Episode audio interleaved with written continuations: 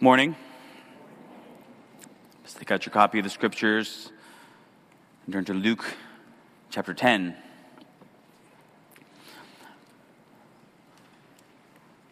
We continue in our study through the Gospel of Luke. Uh, the last two Sundays, we've been in this larger section in which Jesus sends out the 72. The harvest is plentiful. The Lord of the harvest sends them out as laborers into his harvest uh, on a mission to proclaim the kingdom of God, to heal the sick, to cast out demons, to tell anyone and everyone that the kingdom of God has come near. And the 72 come back from this little mission trip rejoicing. Uh, Lord, even the demons are subject to us in your name. But even as Jesus affirms them in that ministry and promises to protect them as they continue taking on spiritual enemies, uh, even as he acknowledges the joy of ministry, he points them to a yet greater joy, a greater joy than anything this life has to offer Nevertheless, do not rejoice in this, that the demons are subject to you, but rejoice that your names are written in heaven. A reminder to them, and by extension, us, the reader, uh, that regardless of what joys the things that we do for Jesus, like ministry, might bring, any such joys pale in comparison to the joys found in what Jesus has done for us that is the gospel. And that brings us to our passage for this morning Luke chapter 10, verses 21 through 24. Now, before we read the passage, uh, I want you to see how closely connected it is to what's come before, like what we've covered in the past few weeks. And so you see how our passage starts with the phrase, In that same hour, he rejoiced in the Holy Spirit. We say in the same hour as what? Well, given the immediate context, it's got to be the same hour as the return of the 72. And so the 72 come back. They're rejoicing about their ministry. Uh, their rejoicing is then redirected, right? Rejoice not in this, that the spirits are subject to you, but rejoice that your names are written in heaven.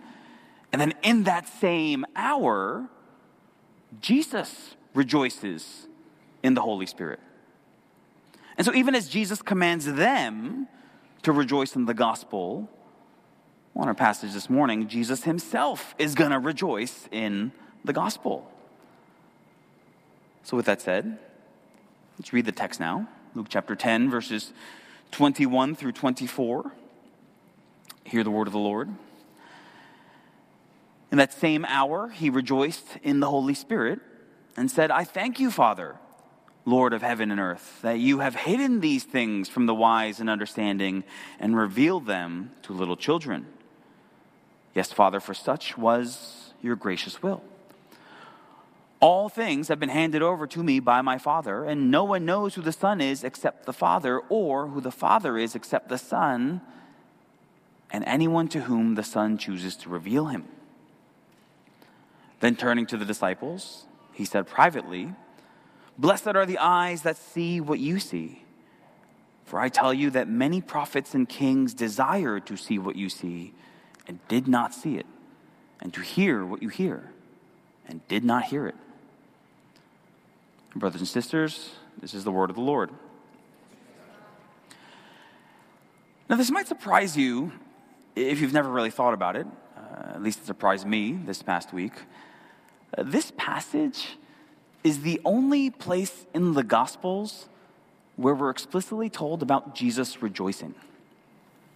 Now, that's not to say that he never rejoiced. Uh, Jesus was a joyful man. Sure, he was a man of sorrows and acquainted with grief, but he was a perfect man who rejoiced in always doing the Father's will. Uh, he was filled with the Spirit, and the fruit of the Spirit is joy. He, for the joy that was set before him, endured the cross, despising the shame. And he would tell his disciples, These things I have spoken to you, that my joy may be in you, and that your joy may be full. Like, that's the kind of promise that can only be made by someone who himself had the fullness of joy in him. Uh, Jesus was joyful. But this is the only explicit mention in the Gospels of Jesus rejoicing. And so that should make our ears particularly perk up at what he's about to say. Like, what are the things in which Jesus rejoices in this passage? And as those who strive to be like Jesus, as those who want to love what Jesus loves and want to rejoice in what Jesus rejoices in, well, what can we take away from this passage as to what should be the sources of our joy? So, uh, from this text, let's look at three sources of joy to which Jesus points us. And point number one is joy in sovereignty. Joy in sovereignty. Jesus points us to joy in God's sovereignty. Look at what he says in verse 21. I thank you, Father, Lord of heaven and earth, that you have hidden these things from the wise and understanding and revealed them to little children. Yes, Father, for such was your gracious will. Jesus here is praying to God the Father, and uh, clearly this is a prayer of thanksgiving. I thank you. Remember the context. The 72 come back from their mission trip Jesus directs them to focus their joy on their salvation, that their names are written in heaven, and that causes him to also rejoice, to rejoice in their salvation. Specifically, it causes him to rejoice in God's sovereignty over that salvation. We see that even in how he addresses God the Father in this prayer. You see how first he calls him Father, it's a term of endearment, uh, one that demonstrates a deep, abiding relationship. If you read through the Gospels, you'll see that often Jesus addresses God as Father.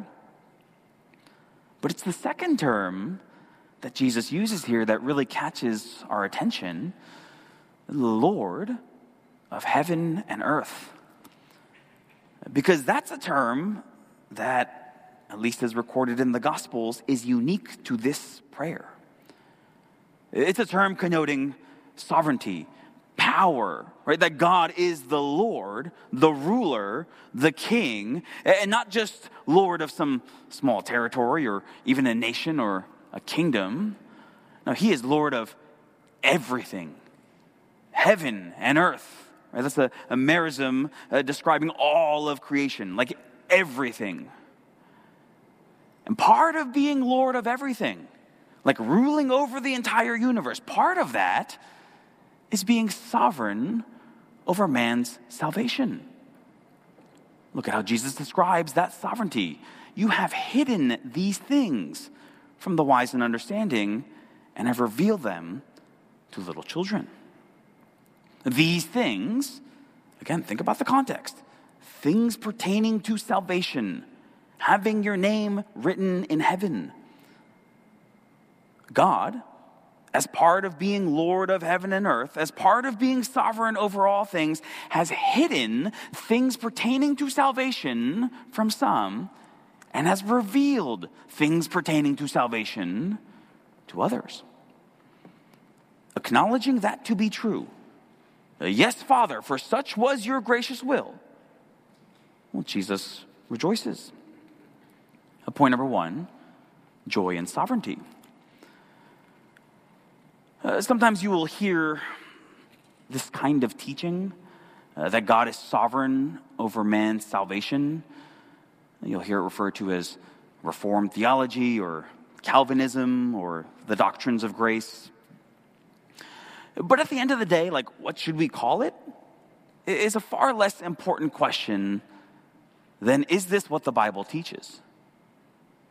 And it turns out that the Bible does teach, not just in our passage, but throughout the scriptures, that salvation belongs to the Lord. That salvation is from beginning to end God's work. That in and of himself, being totally depraved because of sin, man cannot come to God. A man cannot make a decision for God. Man cannot choose God on his own. Romans chapter 3, verses 10 and 11, as it is written, None is righteous, no, not one. No one understands, no one seeks for God. And so it's God who must do the entire work of granting life to a spiritually dead sinner. And so Jesus says in John 6 44, no one can come to me unless the Father who sent me draws him. And so God chooses who will be saved, not based on anything in us, but based purely on his good pleasure, what Jesus calls here your gracious will in this prayer. And he sovereignly draws his people to salvation by granting them faith. And so it says in Acts 13 48 that when the Gentiles heard this, they began rejoicing and glorifying the word of the Lord, and as many as were appointed to eternal life believed.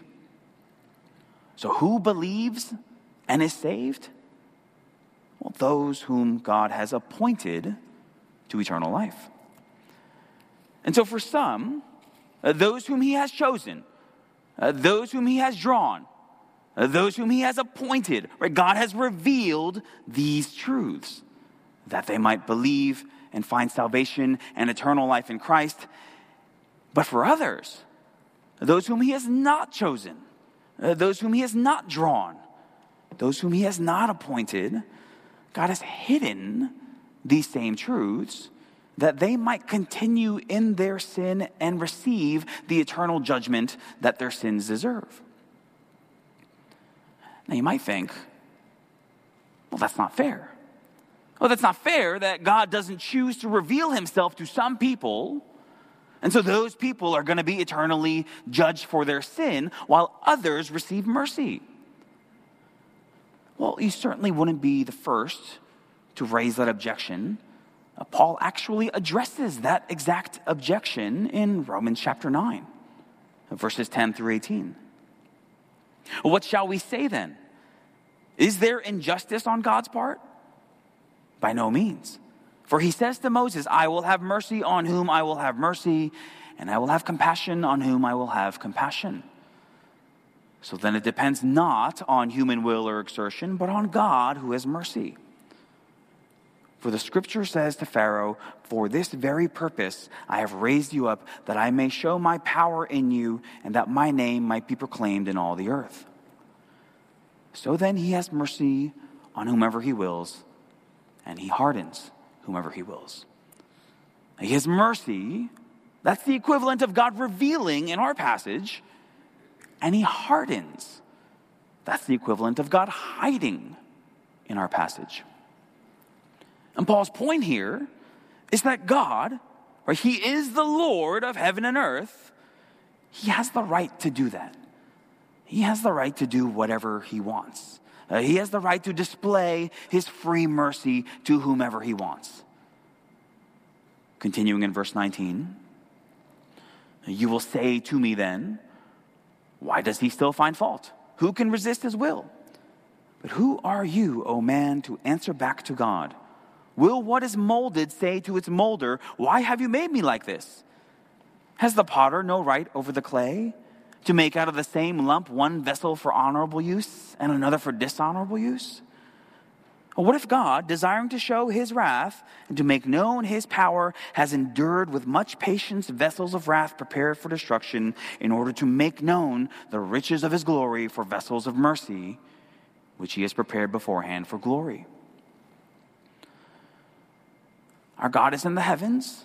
He does all that he pleases, and that includes revealing his salvation to some while keeping it hidden from others.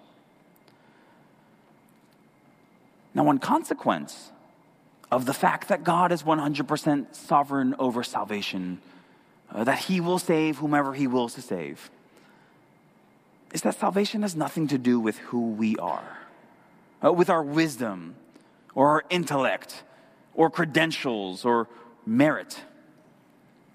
So, again, look at what Jesus says in His prayer. You have hidden these things from the wise and understanding and revealed them to little children. Now, that's not to say that the wise and understanding can't be saved. You think about it elsewhere, he tells his disciples to be wise as serpents, to be like a wise man who builds his house on the rock.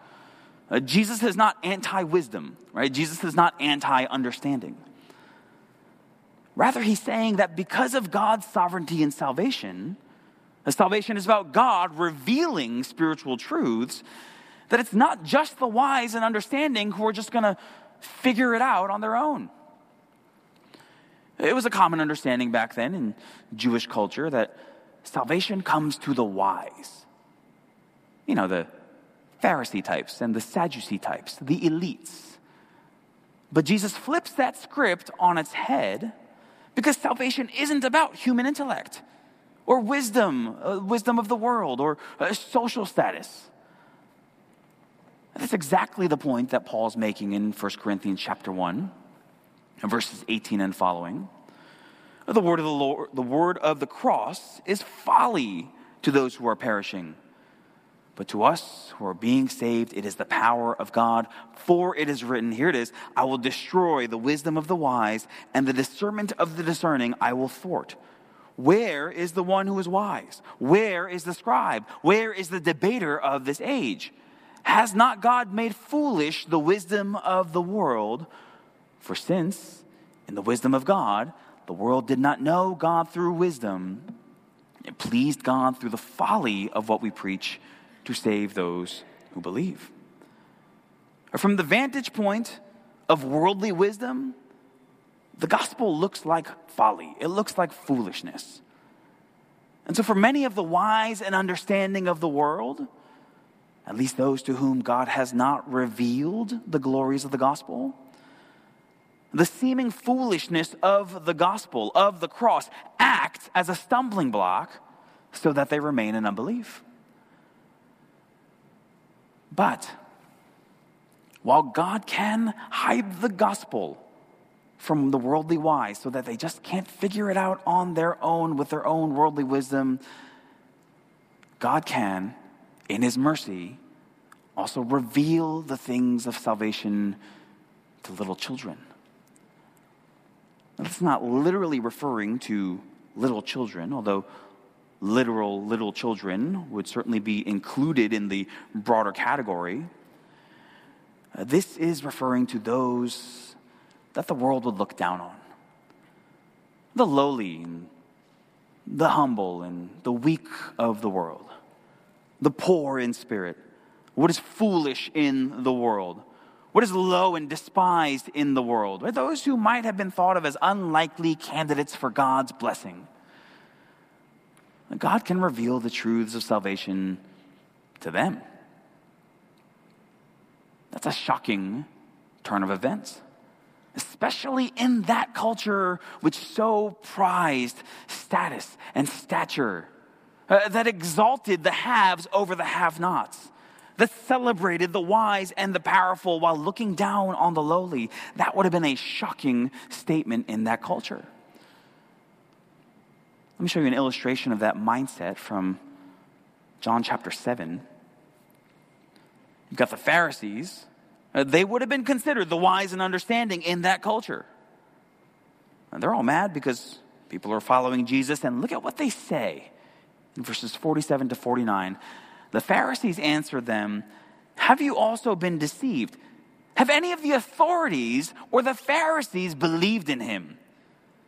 But this crowd that does not know the law is accursed. To use the words of our passage, have any of the wise and understanding believed in him? But these little children are accursed. To which our passage would reply, Well, God has revealed these things to little children and has hidden them from the wise and understanding. The sovereignty of God in salvation. It is a, it is a biblical doctrine, it is a glorious doctrine. And if we're understanding it rightly, it's also a very humbling doctrine for believers.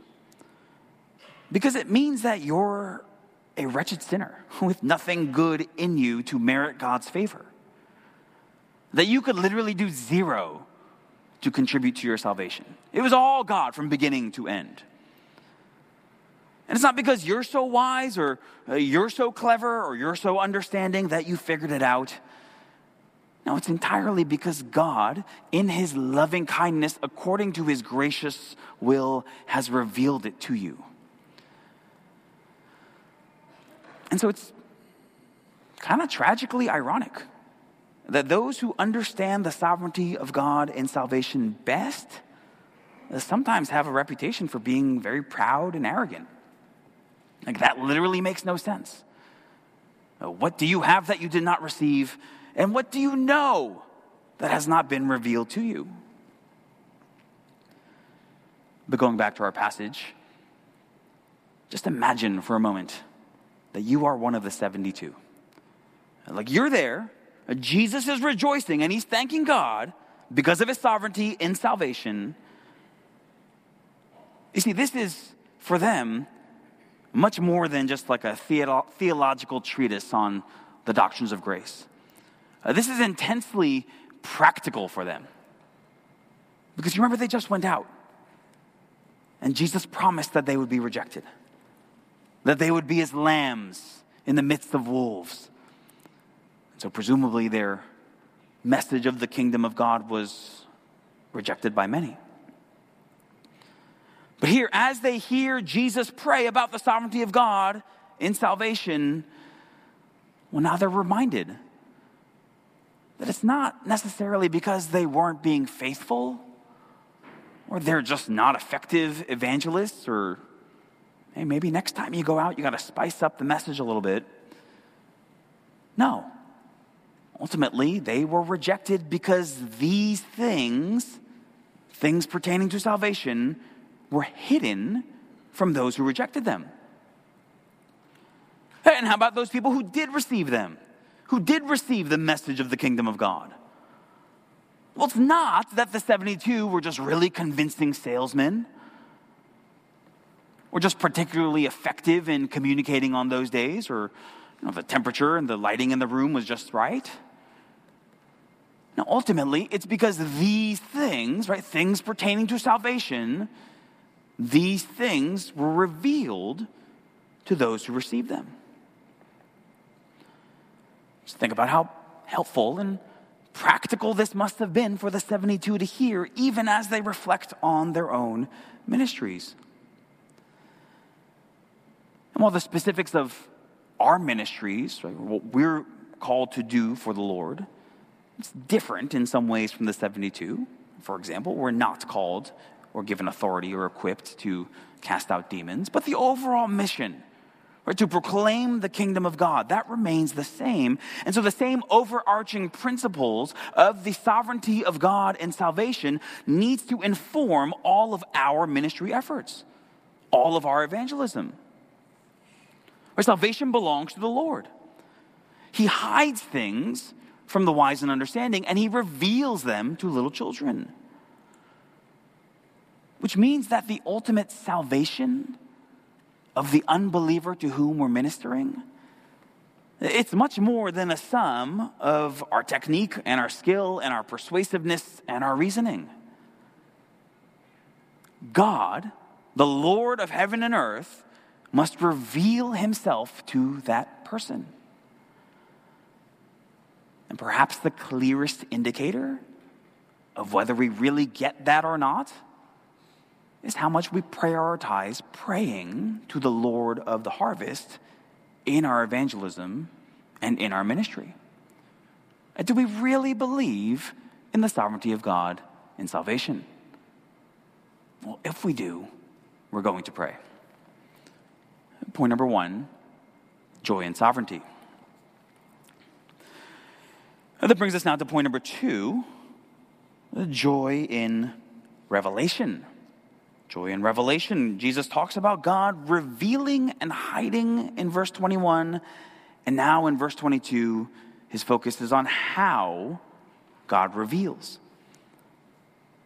Look again at that verse. All things have been handed over to me by my Father. He's talking about his authority in all things, how the Father entrusts all things into his hand. And particularly in this context, remember verse 21, uh, he's referring to things pertaining to salvation. And so he says, No one knows who the Son is except the Father, or who the Father is except the Son. You see how Jesus brings us in to kind of the, the nature of the Trinity. That there's this relationship of intimacy, this, this depth of knowledge, this intra Trinitarian love that's existed for all eternity between the three persons of the Godhead, specifically here focusing on the Father and the Son. Like that by itself would be this remarkable uh, theological statement that we could meditate on for hours. But now look at what Jesus adds to that statement. By adding to that statement, Jesus is going to throw off what otherwise is this perfectly symmetrical and parallel statement. But look at what he adds No one knows who the Son is except the Father, or who the Father is except the Son, and, and anyone to whom the Son chooses to reveal him.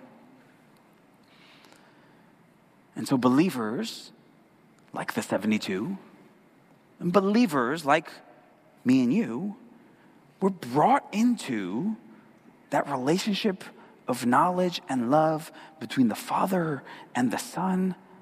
How? By the revelation of the Son. And so, right there, we see how the Trinity works harmoniously right? In concert, in unison, because in verse 21, Jesus talks about revelation being something that the Father does. And in the very next verse, Jesus talks about revelation being something that the Son does. But we also learn from this verse that the content of revelation, like what is being revealed, it's more than just knowledge or facts or trivia or theories. It's God Himself. Because another way to phrase what Jesus says in verse 22 is that if Jesus chooses to reveal the Father to you, then you know who the Father is. You know who the Father is.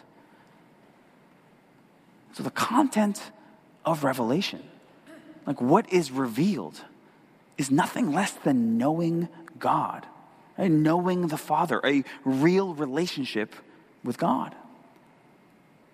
Friends, that is an astounding truth that we can, to some degree at least, know who God is. You realize that left to ourselves, because of our spiritual ignorance, because of our sin, uh, we would be no different than the people of Athens. You guys remember the story from Acts chapter 17? Paul goes to Athens and he sees all these idol worshippers and all their idols, their objects of worship. One of those objects of worship is an altar to the unknown God. That would be us. Like we would know that God exists, His creation makes that plain. Uh, but as we suppress the truth in unrighteousness, like that's all that we'd be left with uh, some unknown God. But God has revealed Himself to us in His Son the radiance of the glory of God, the exact imprint of his nature. And so he is no longer the unknown God. Uh, now we know what he is like uh, through Jesus' incarnation. And so, in that sense, right, whoever has seen Jesus has seen the Father. But this statement in verse 22 goes even further. Because remember, when the Son reveals the Father, it's not just that we know more facts about God. Like, oh, Jesus, in his incarnation, he, he shows us what God is really like. That's true, but it's more than that. When the Son reveals the Father to us, we're brought into this relationship of love with the Father through Jesus. And in order to do that, Jesus had to do a lot more than just come to earth as God incarnate to show us what God is like. In order to do that, well, Jesus had to die for our sins. Because it's our sins that have separated us from a holy God. It's our sins that have made knowing and being reconciled to a holy God impossible for us. And so Jesus had to die that our sins might be forgiven. He had to take upon himself all of the sins of his people and suffer the wrath and judgment of God in our place. And so Jesus dies on a cross. But three days later, he rises again from the dead to show that this payment was accepted. Why? So that we might know God, so that we might have eternal life with God. And so, through Jesus the Son, no one knows who the Son is except the Father, or who the Father is except the Son, and anyone to whom the Son chooses to reveal him. Through the Son, the work of the Son, friends, we are made into sons of God ourselves. To all who did receive him, who believed in his name, he gave the right to become children of God. And that, right, going back to our main point, that is cause to rejoice. I just think about that. That God, in his kindness and love for sinners like me and you, would send his son to reveal himself to us. He would send his son to the cross to draw us into a reconciled relationship of love and knowledge with him. Uh, basically, the gospel. Friends, that is a reason for all of God's people to rejoice. Uh, point number two joy and revelation. Friend, if you don't know God in that way today, you are not a Christian. Well, you see, even in this verse, Jesus gives us the good news because this knowledge of God's salvation, he says it's for anyone who would receive him. Uh, look again at verse 22. It's for anyone to whom the Son chooses to reveal him. Uh, anyone uh, regardless of your past, uh, regardless of how long you've been hardened in unbelief, regardless of the sins that you've committed, regardless of what other people may think about you, anyone, which can include even you. Going back to verse 21, it's not just the wise and understanding who are going to grasp this. It's not just the intellectual elites who are capable. It's not just those who grew up in church and know all the stories who can be saved. Our friends, it's anyone to whom Jesus reveals these truths. Who, as a result of Jesus revealing these truths to them, cries out to him in mercy. Or as Paul would put it, everyone who calls on the name of the Lord will be saved. Again, point number two joy and revelation. Which brings us now to point number three joy and blessings. Reading verses 23 and 24 again. Then turning to the disciples, he said privately, Blessed are the eyes that see what you see. For I tell you that many prophets and kings desired to see what you see and did not see it, and to hear what you hear and did not hear it.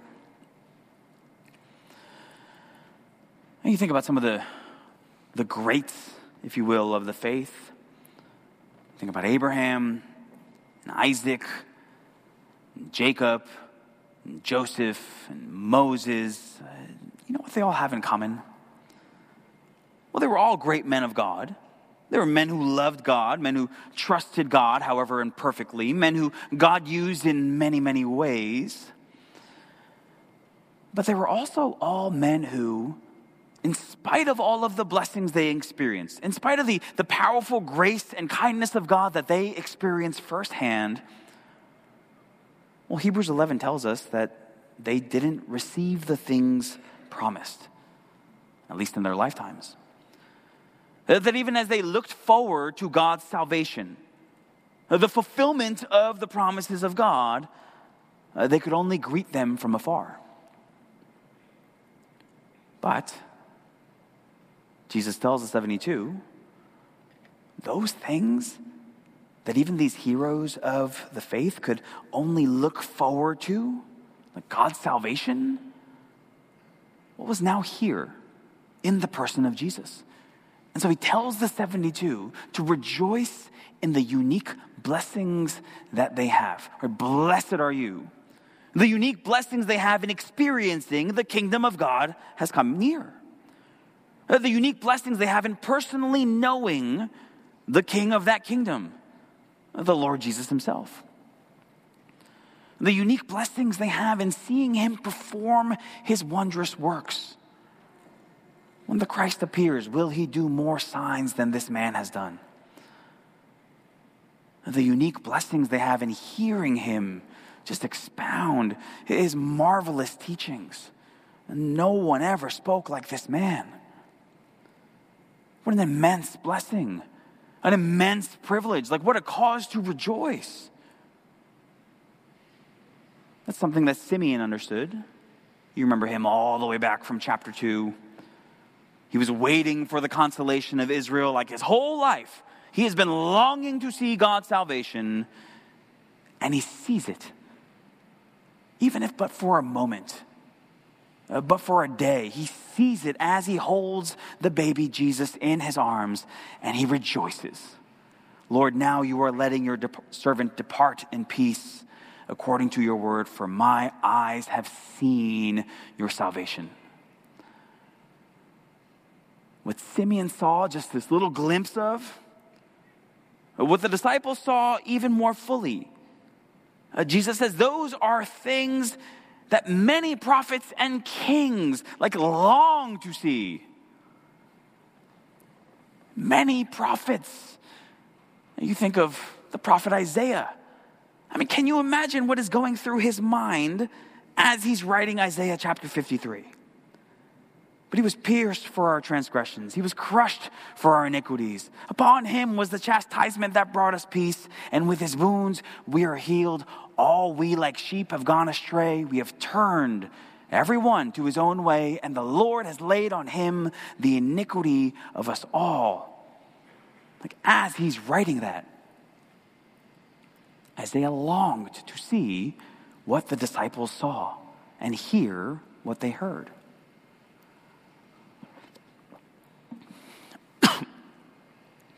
Isaiah, who saw Jesus' glory and spoke of him, right? even as he's experiencing this vision of the thrice holy God in Isaiah chapter 6, well, Isaiah longs to see what the disciples saw and long to hear what they heard.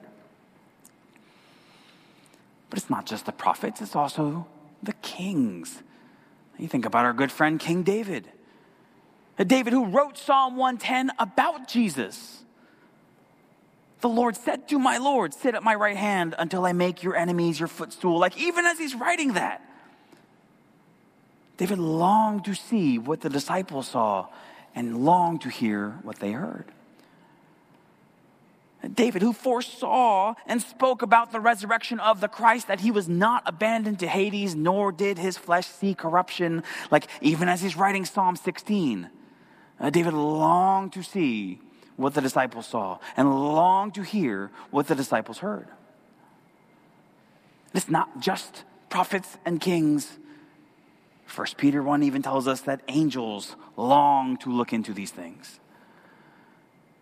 And point number three joy in blessings.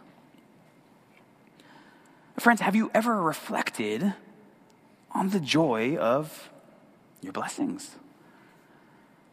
Like many prophets and kings, they looked forward and they saw only in shadows and types and promises all of the glorious truths that we now know in substance and reality. God's salvation in Jesus, like his incarnation as the God man, a fully God and fully man. His substitutionary death on the cross for sinners, the righteous for the unrighteous his victorious resurrection from the dead, raised on the third day in accordance with the scriptures, his ascension and his session, seated at the right hand of the majesty in heaven. Like those are all things that the prophets and the kings, even the greatest of them, the godliest of them, only understood in part, in types, in shadows, in promises. Those are all things that we now understand in substance and reality. Friends, what an amazing blessing we have. But as we think about our own situation, we can go even beyond what the 72 had. We can go even further in considering our blessings. Because the 72, they only had parts of God's word. We now have the entirety of his word for his people, the Old and New Testaments. And while the Holy Spirit has always been active in regenerating God's people, like we who are God's people today, we literally have the third person of the Trinity indwelling us. Consider that we have thousands of years of church history, of faithful saints who've gone before us, and we are able to benefit from their sacrifices and their study. Think about the fact that we have personal Bibles in our own homes, in our own language. And just think about that. That is something that previous generations literally died for. And for each of us, like we can get a personal copy of God's word literally in two days. We live in a country which we can gather freely to worship Christ. That is something that Christians for centuries, and even Christians today around the world in restricted countries, uh, that they would never take for granted. Friend, have you ever considered just how immensely blessed you are? But you know what Jesus said? To whom much was given, of him much will be required. Uh, we have been immensely blessed in so many ways. But shame on us if we don't take full advantage of those blessings that we've been given. And perhaps that starts with simply recognizing them and rejoicing in God's kindness in giving us those blessings. Point number three joy and blessings. So that's our passage. Luke chapter 10, 21 through 24. Uh, joy and sovereignty, joy and revelation, joy and blessings. Uh, each one of those by itself, on their own, would be like this endless fountain of joy for us to fix our minds on. But all three, brothers and sisters, we have a lot of rejoicing to do. Let's pray.